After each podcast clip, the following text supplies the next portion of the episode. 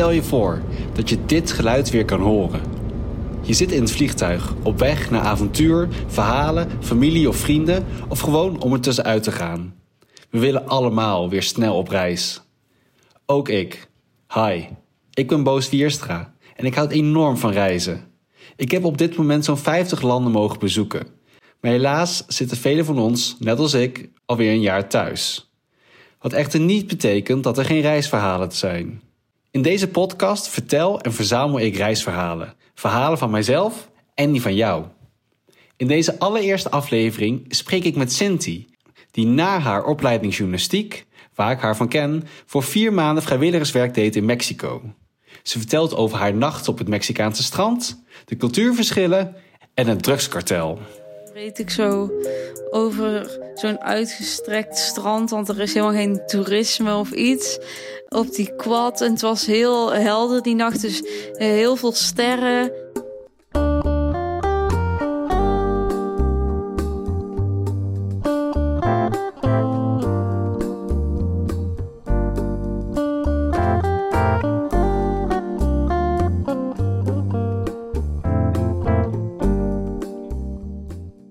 Elkaar leren kennen tijdens uh, journalistiek hier in Tilburg, toen we allebei uh, daar studeerden.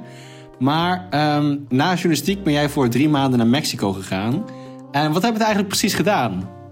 Nou, tijdens uh, journalistiek heb ik in het derde jaar een minor gedaan in Spanje, in Murcia, dus in, richting het zuiden. En want daar ging ik eigenlijk naartoe met als belangrijkste doel om Spaans te leren. Nou, dat heb ik daar gedaan. En toen was ik klaar met mijn studie en toen wist ik eigenlijk niet zo goed wat ik wilde doen. En uh, uh, toen uh, dacht ik, nou, ik wil toch nog wel iets met dat Spaans doen, want daar heb ik in geïnvesteerd. En ik wil eigenlijk ook nog wel iets journalistieks doen. Nou, en toen uh, zag ik uh, via een uh, vrijwilligersorganisatie dat je in Mexico bij een radiostation vrijwilligerswerk kunt doen. Dus dacht ik, ja, dat is twee vliegen in één klap. Maar waarom besloot je dan in het derde jaar al naar Murcia te gaan? Om, puur om Spaans te leren? Ja, eigenlijk wel. Ik hou sowieso heel erg van talen en ik ben best wel avontuurlijk aangelegd. Dus ik dacht, als ik iets wil ontdekken, mijn horizon wil verbreden, dan is dat door middel van taal. Want dan daardoor kun je veel meer ontdekken als je in een ander land bent. En ik vind de taal op zich heel mooi. Het land sprak me ook heel erg aan. En ook met kijken op de toekomst is het ook wel een nuttige taal. Aangezien door heel veel mensen op de wereld wordt gesproken. Oké, okay, dus nou, jij vertelde dat je naar Mexico bent gegaan om bij een radiostation te gaan werken. Waarom Mexico? Hoe ben je op Mexico gekomen? Nou, ik had eerst het idee om naar Argentinië te gaan. Want dat de, die organisatie had diverse projecten, waaronder Argentinië. Maar toen ontdekte ik dat je daar best wel in een klein dorpje terechtkomt. De taal is best wel ingewikkeld. Het is anders dan het normale Spaans. Zeg maar, ze praten daar best wel met een heftig accent. En volgens mij, ja, toen was ik gewoon aan het sparren met van de organisatie. En die zei, ja, ik kan ook naar Mexico. En daar had ik eigenlijk nog nooit echt bij stilgestaan. Toen ben ik me daar meer in gaan verdiepen. En toen dacht ik, ja, waarom niet? En wat voor voordelen had Mexico dan ten opzichte van Argentinië? Ja, dat, daar zat je dus wel een wat groter uh, gebied, een grotere stad. En daar kon je ook nog andere combineren met andere projecten. Maar um, vertel nou eens wat meer, wat, ja, ja, wat, wat waren dan je dagelijkse bezigheden voor het project dat je daar deed? Dat was bij een radiostation, zei je toch? Klopt. En wat, ja, wat, wat deed je daar? En het radiostation was gevestigd op de universiteit. Ik had daar, eigenlijk was het uh, dat ik daar mijn eigen programmaatje had, de zaakjes. Dat was Viajes de Sinti, de reizen van Sinti. En daar, uh, dat was dan een programma elke maandag, uh, begin van de week. En dan vertelde ik in een paar minuutjes de cultuurverschillen tussen Nederland en Mexico. En voor de rest maakte ik kleine reportages, maar dan wel over onderwerpen die een beetje luchtig zijn. Want dat was dan vanwege de taalbarrière. Dat als ik hele erge politieke onderwerpen was, gewoon qua taal te lastig. En hoe werd het radioprogramma ontvangen? De, de Los Viajes de Sinti. Zie. Ehm, nou, het was wel heel grappig, want ik was dus een keer eh, in een ander eh, dorpje. Want ik zat daar in een gastgezin en eh, die, de, ik had dan zeg maar mijn gastvader en moeder. En mijn vader die was eh, journalist, die werkte voor de lokale krant. Dus eh, met hem ging ik ook al eens op pad als hij iets moest doen. Toen was ik een keer met hem in een ander dorpje. Seula heet het. En toen Welke stad zat jij zelf dan? in Ciudad Guzman. Dat is dicht bij Guadalajara. In, ehm, dus, eh, dus ja, richting het westen van Mexico. En dat is de twee na grootste stad van Mexico. Met om en nabij 8 miljoen inwoners. Dus best Dat is nogal een stad, ja. Zeker. Ja, je, was, eh, je ging dus op pad met je, sorry, met je, met je Nou ja, met mijn gastvader, of hoe nu dat. En toen eh, ontmoette ik daar een man die hij eh, kende. En toen vertelde ik dus dat ik eh, ehm, uit Nederland kwam, vrijwilliger was bij het radiostation. En toen zei hij: Oh, ik, dan eh, heb ik jou gehoord op de radio. Want jij vertelde over het vuilnis ophalen, dat dat heel anders is in Nederland. Want dat was iets waar ik me heel erg over verbaasde. Die eerste dagen dat alles, het vuil werd zo op straat gedumpt en alles door elkaar niet gerecycled werd dan. En dan werd het opgehaald. En eh, toen eh, zei ik, ja, bij ons eh, heb je allemaal bakken heel netjes gescheiden. En als je niet doet, dan krijg je er zelfs een boete voor. Nou, en dat eh, was helemaal verbaasd over dat, dat dat hier was. Maar goed, dus toen werd ik dus herkend. Nou, wel leuk lijkt me toch? Ja. En ehm, nou ja, hoe, hoe, eh, eh, hoe ervaarde jij de eerste paar dagen daar in Mexico toen je dus aankwam bij het gastgezin? Eh, je was nog nooit in Mexico geweest. Was je überhaupt ooit in Zuid-Amerika geweest? Of ja, Nee. Midden-Amerika moet ik zeggen. Ook niet. Was je, voor het, ja, je was wel al naar Moersia geweest voor een lang, lange tijd. Maar hoe, hoe ervaarde jij de eerste dagen daar? Nou, ik weet wel dat ik, voordat ik naar Moersia ging, was ik echt heel zenuwachtig. En dan, toen zag ik er heel erg tegenop. En toen ik eenmaal daar was, dacht ik, waar heb ik me nou eigenlijk zorgen om gemaakt? Dus met die instelling ging ik ook naar Mexico. Maar eigenlijk was het bij Mexico juist het andere, sloeg het de andere kant op, zeg maar. Want dat is, in, het is niet geen Spanje, geen Europa, het is een heel ander land. En ik was daar helemaal mee eens, zeg maar. In Murcia was ik daar met allerlei studenten. En in Mexico was ik in het begin de enige vrijwilliger. En ik sliep dus ook gelijk bij een Mexicaanse familie in huis. Uh, nou, werd daar gelijk ondergedompeld in heel die cultuur. Was wel heel leuk, maar ook heel overweldigend. En Wat waren de grootste eh, nou ja, drempels, eh, dingen die je tegenkwam daar? Nou ja, ik moest wel gewoon heel erg wennen dat ik in het begin bij het radiostation was het allemaal, werd ik heel erg losgelaten. Dat ze zeiden van, ga maar doen waar je zin in hebt. Maar ja, toen dacht ik, ja, ik heb hier eigenlijk niks aan, want ik heb geen idee wat ik dan moet doen. En het, heel, het ritme was heel anders. Uh, bijvoorbeeld dan, dan ging je soms naar het radiostation en dan ging je pas rond drie, vier uur eten. Dus dan zat er tussen het ontbijt en la comida, de hoofdmaaltijd, helemaal niks. Daar moest ik al aan wennen. En in het dagelijks leven voor, voor de rest? Ja, het was wel allemaal wat hectischer op straat. En ik kan toch wel merken dat het hier en daar wat nou, armoedig is. Het is misschien niet het juiste woord, maar soms iets, iets primitiever en zo. Mm -hmm. Maar wel gelijk dat er de mensen echt heel hartelijk en aardig waren. En, uh, en hoe merkte je dat dan? Ik, nou, ik heb dus uh, bijvoorbeeld voor mijn uh, ra radioprogramma wilde ik een klein onderzoekje doen of ik uh, zeg maar hetzelfde ritme kon krijgen als Zuid-Amerikanen, dat zwoele ritme. Het salsa. Ja, precies. Uh, ik als stijve Hollander. Dus toen ben ik, uh, wilde ik salsa les gaan volgen. En toen ben ik echt letterlijk op straat aan mensen gaan vragen van... kan ik hier ergens salsa lessen nemen? En aan iedereen die ik vroeg, die was heel behulpzaam. En uiteindelijk Dan had ik gewoon een groepje van vijf mensen verzameld. En dan gingen we samen op zoek naar salsa les. Want dan ging die het weer aan iemand anders vragen. En dan gingen we samen eigenlijk op zoek naar salsa lessen. Dus jij bent gewoon midden op straat gaan staan. Of gaan staan, dat is overdreven. Maar je bent gewoon de straat op gegaan. En je hebt dan willekeurig mensen gevraagd van... kan ik hier ergens salsa lessen nemen? Ja, ik ben eerst naar zo'n eh, cultuurhuis gegaan. En die zei... Uh, je moet daar en daar wezen. Nou, dat was niks. Dus toen ben ik eigenlijk daar in die omgeving gaan vragen, is hier iets? En nou, en zo ben ik, uh, ja... Uit, en uiteindelijk heb ik uh, gevonden. De dansschool met salsa lessen. En hoeveel lessen heb je gehad? Nou, ik had twee keer in de week. Dus op zich wel veel. Maar uiteindelijk het experiment was wel dat ik niet het, dat temperamentvolle ritme kreeg als uh, de Mexicanen. Maar het was wel heel leuk. En wat deed je verder nog uh, naast uh, salsa dansen daar? En natuurlijk je dagelijks bezig, bezigheden bij de radio? Nou, uiteindelijk kwam er, was er ook een andere vrijwilliger die kwam. En die deed een ander project uh, bij een dierenarts. Het haar ben ik heel veel opgetrokken. Zij kwam uit Zweden.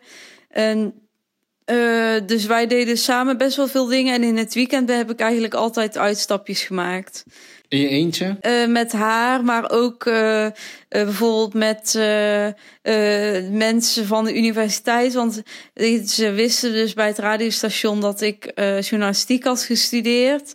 En op de universiteit was ook een studie journalistiek. En toen vroeg ze of ik een presentatie wilde geven aan die studenten journalistiek, hoe de journalistiek in Nederland is.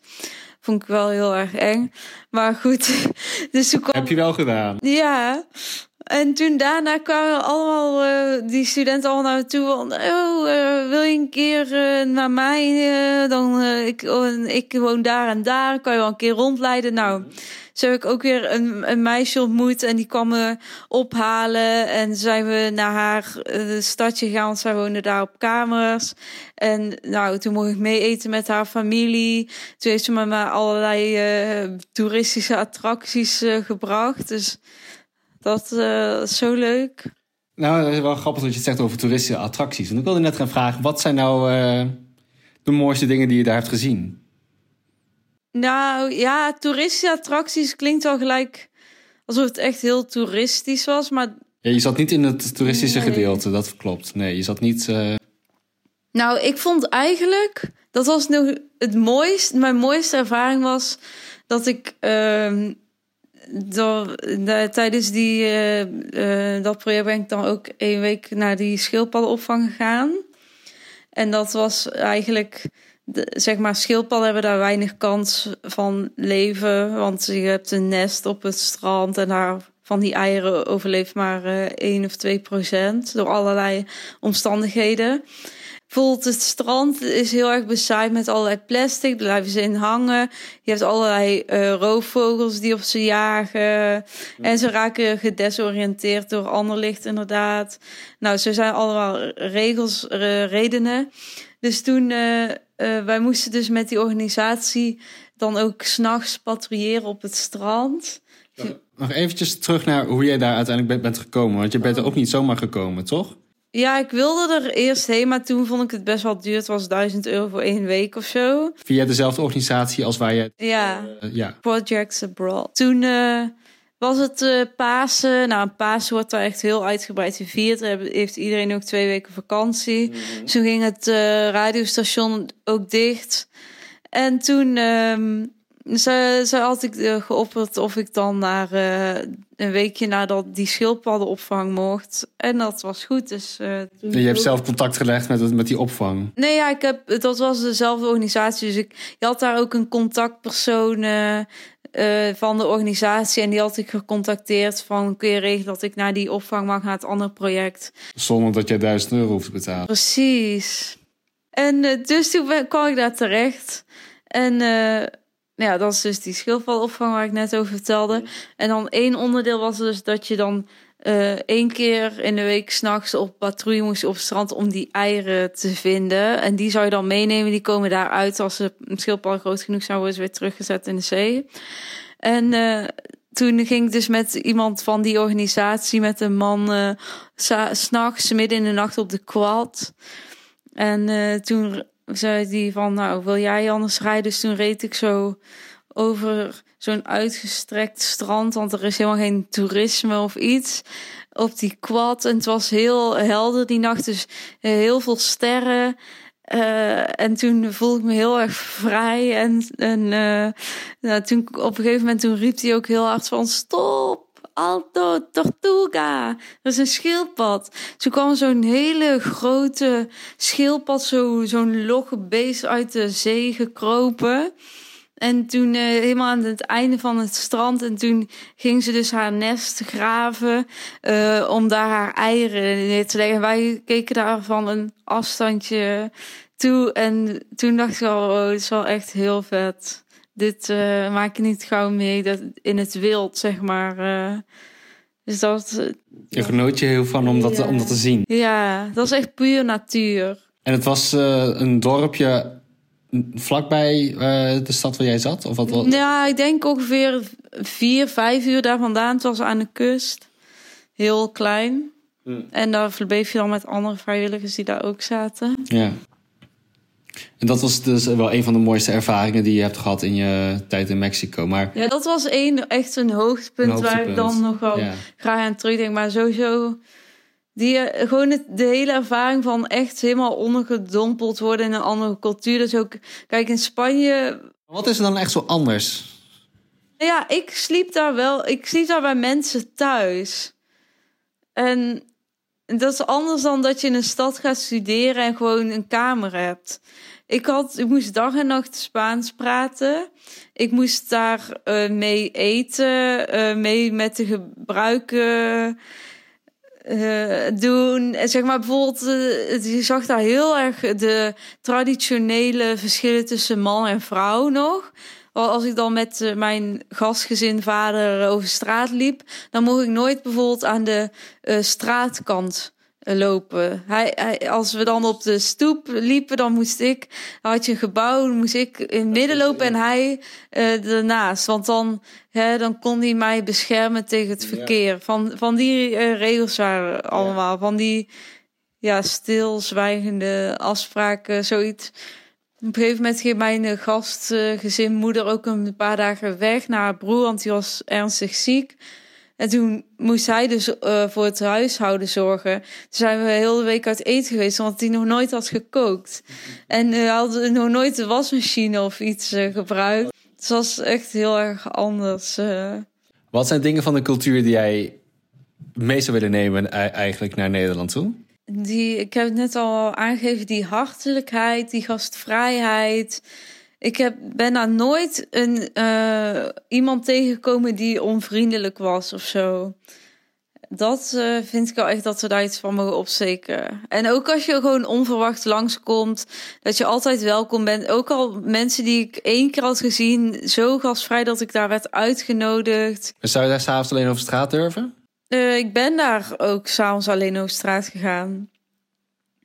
En ik, dus dat kan. Ja, nou, ik had dus wel uh, uh, sowieso echt zo'n beeld van Mexico voordat ik daar naartoe ging. Dat stikt van drugskartels. En dat bijvoorbeeld mijn moeder zei dat ook al. Oh, oh ga je naar Mexico? Joh. Dat is wel. Want je ouders waren er wel voor de rest helemaal oké okay mee, toch? Ja, omdat ik dus met die organisatie ging, vonden ze het wel oké. Okay. maar en dus ik had ook wel inderdaad zo'n beeld daarvan.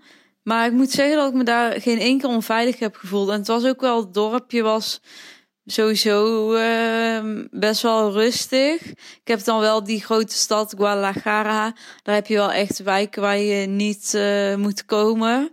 En daar bijvoorbeeld toen uh, in, die, in Guadalajara ben ik een keer mocht ik mee naar iemand die had een poolparty of zo. Nu leek net alsof die op een vakantiepark wonen. Waar van die wijk helemaal hermetisch afgezogen met slagbomen, bewakers ervoor. Ja, ze hebben echt een uh, gated community. Ja. Ja. En uh, ik heb ook wel echt verhalen gehoord die niet uh, mal zijn. Dus die. die Was je dan niet bang voor dat soort taferelen? Nee, ik was er zelf niet bang voor, omdat ik daar niks mee te maken had, zeg maar. Met heel die die drugs gebeuren en dingen. En je hebt het ook niet zien gebeuren, of ja, zien gebeuren, zeg maar. Ik heb het wel gehoord en zo. En het is ook dat de Mexicanen daar zelf wordt zo aan gewend zijn. Hoe heftig het ook is. Hoe bedoel je? Nou, bijvoorbeeld die, die man, de gastgezinvader, die dan ook journalist was voor de krant die deelde dan ook weer zo mee alsof het niks was van, oh ja, er zijn weer drie lijken gevonden. Afrekening in drugscircuit.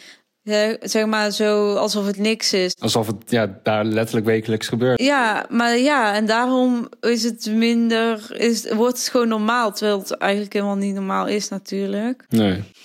En ja, zeg maar dat in dat stadje waar ik zat, daar als je gewoon in het centrum bleef, zeg maar, s'avonds naar salsa les ging, kon ik prima alleen naar huis lopen. En ja, kijk, als je er ook heel erg uitziet als een hele erg toerist met, eh, met allerlei sieraden, ja, dan lok je het ook wel uit. Ja. En ik, sowieso zagen ze bij mij wel dat ik uh, niet uh, uit Mexico kwam. Maar ja, ik had daar niks mee te maken, dus ik was daar ook niet echt een dreiging. Maar ja, die, die stad, eh, die Guadalajara, is, wel uh, heftig. Maar daar heb je ook, dat zeiden sommige Mexicanen ook, eh, dat ze daar niet moesten komen. Ik had bijvoorbeeld een jongen gesproken die, die zei, die werkte daar in een ziekenhuis. En die zei, als ik dan naar mijn werk ga, dan neem ik mijn echt telefoon mee. En zeg maar zo'n dummy, als ik dan word overvallen, dan geef ik die uh, telefoon af. Want dan wist hij al eigenlijk op voorhand. Dat die een keer overvallen zou worden? Ja, bijna dagelijks. En uh, hij, hij, zei ook van, uh, was ik aan het werken in het ziekenhuis. Dan kwam er zo'n man binnen waarvan al zijn vingers gebroken waren. Nou ja, dan, hij zei, dan weet ik al hoe laat het is. Die had dan uh, zijn drugs niet betaald of iets.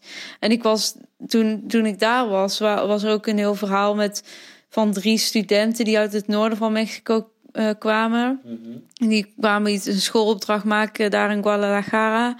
En uh, die uh, hadden zich op onbevoegd terrein begeven. En die waren alle drie opgelost in zoutvaten, zoutzuur. Jezus. Ja. Dus ja, het is wel degelijk aanwezig. Kijk, nou doe ik wel. Het is natuurlijk hartstikke heftig, maar het gebeurt natuurlijk ook net zo goed. Dit soort verhalen gebeuren helaas ook in Nederland. En het is ook zo corrupt.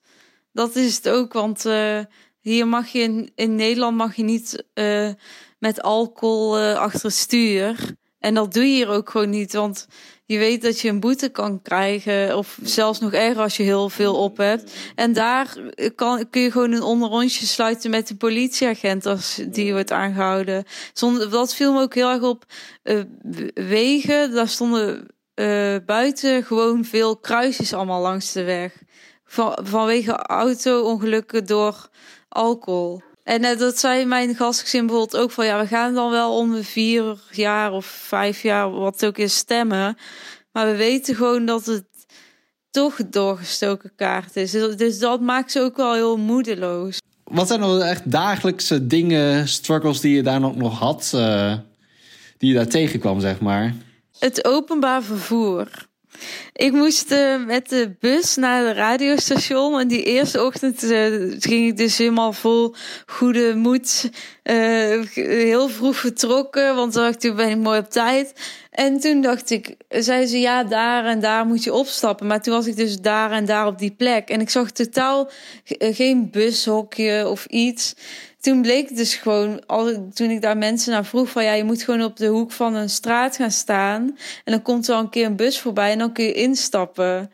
En dan, je weet eigenlijk ook niet waar die naartoe gaat precies. Uh, dus dat, ik vond dat zo eng om in zo'n bus te stappen. En dan uh, zei ik, je gaat deze naar de universiteit. Zei ja, ja, ja, ik, uh, dan kom ik wel langs. Maar je had totaal geen schema. Hij zeurde dan al als er vijf minuten vertraging is of zo. Ja. Terwijl daar... Uh, op een gegeven moment had ik wel een beetje zo'n systeem. Dan wist ik wel, oh deze hoek, daar komt hij al vaak. En dan zag ik ook andere mensen wachten. dacht ik, oké, okay, nou dan zal die zo al komen. dat zal wel heel erg wennen als je hier de NS en zo gewend bent. Ja, ik daar, ik, la, dat is de laatste vraag. Maar ik, ik ben heel erg benieuwd, zeg maar... Wat zou je mensen willen meegeven die ook het idee hebben om naar Mexico te gaan? Na dat, wanneer het kan. Ik zou vooral dan ook een, een gebied uitkiezen dat niet uh, bekend is bij het grote publiek. Want als je naar Mexico, als je daaraan denkt, dan denk je vooral aan uh, Yucatan en dan uh, de Playa del Carmen en uh, nou ja, wat daar allemaal is. Ik ben daar ook niet geweest, bewust niet. Ben je helemaal niet geweest? Nee. Ja, het was ook nog drie uur vliegen vanaf mij. Het is gigantische afstanden. Ik denk dat deze ervaring hier authentieker is dan dat ik daar naar zo'n toeristisch oord ga. Dus dat is wel heel leuk. Dan ontdek je wel het echte Mexico. En dan merk je ook dat ze nooit chili con carne eten of uh, wraps of zo.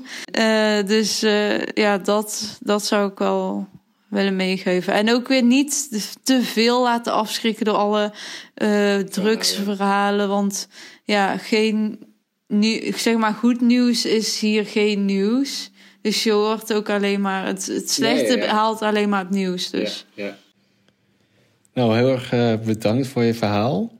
Nou, bedankt dat ik mocht deel uh, uit mocht maken van jouw podcast. Ja, van de eerste aflevering. Ja, ik voel me vereerd. ja, nou, ik vond het gewoon heel erg leuk om uh, het over Mexico te hebben. ook omdat jij natuurlijk heel veel ervaring... Nou, heel veel, maar je hebt in, en in Murcia gewoond en in, in, een tijdje in Mexico. Dus je hebt eigenlijk wel ja, veel ervaring op, op het gebied van in het buitenland wonen. En jouw Spaans is natuurlijk... Uh... Ah, un poco, bastante. Nou, je Spaans is goed, toch? Ja, maar het is vooral de zaak om goed te blijven oefenen, bijhouden. kan je niet verleiden iets in het Spaans te gaan zeggen nu? Eh, muchas gracias por todo. Sí, a tú tam también. Y mucha suerte con tu uh, podcast. Gracias. Y hasta luego. Hasta luego. Ciao. Ciao.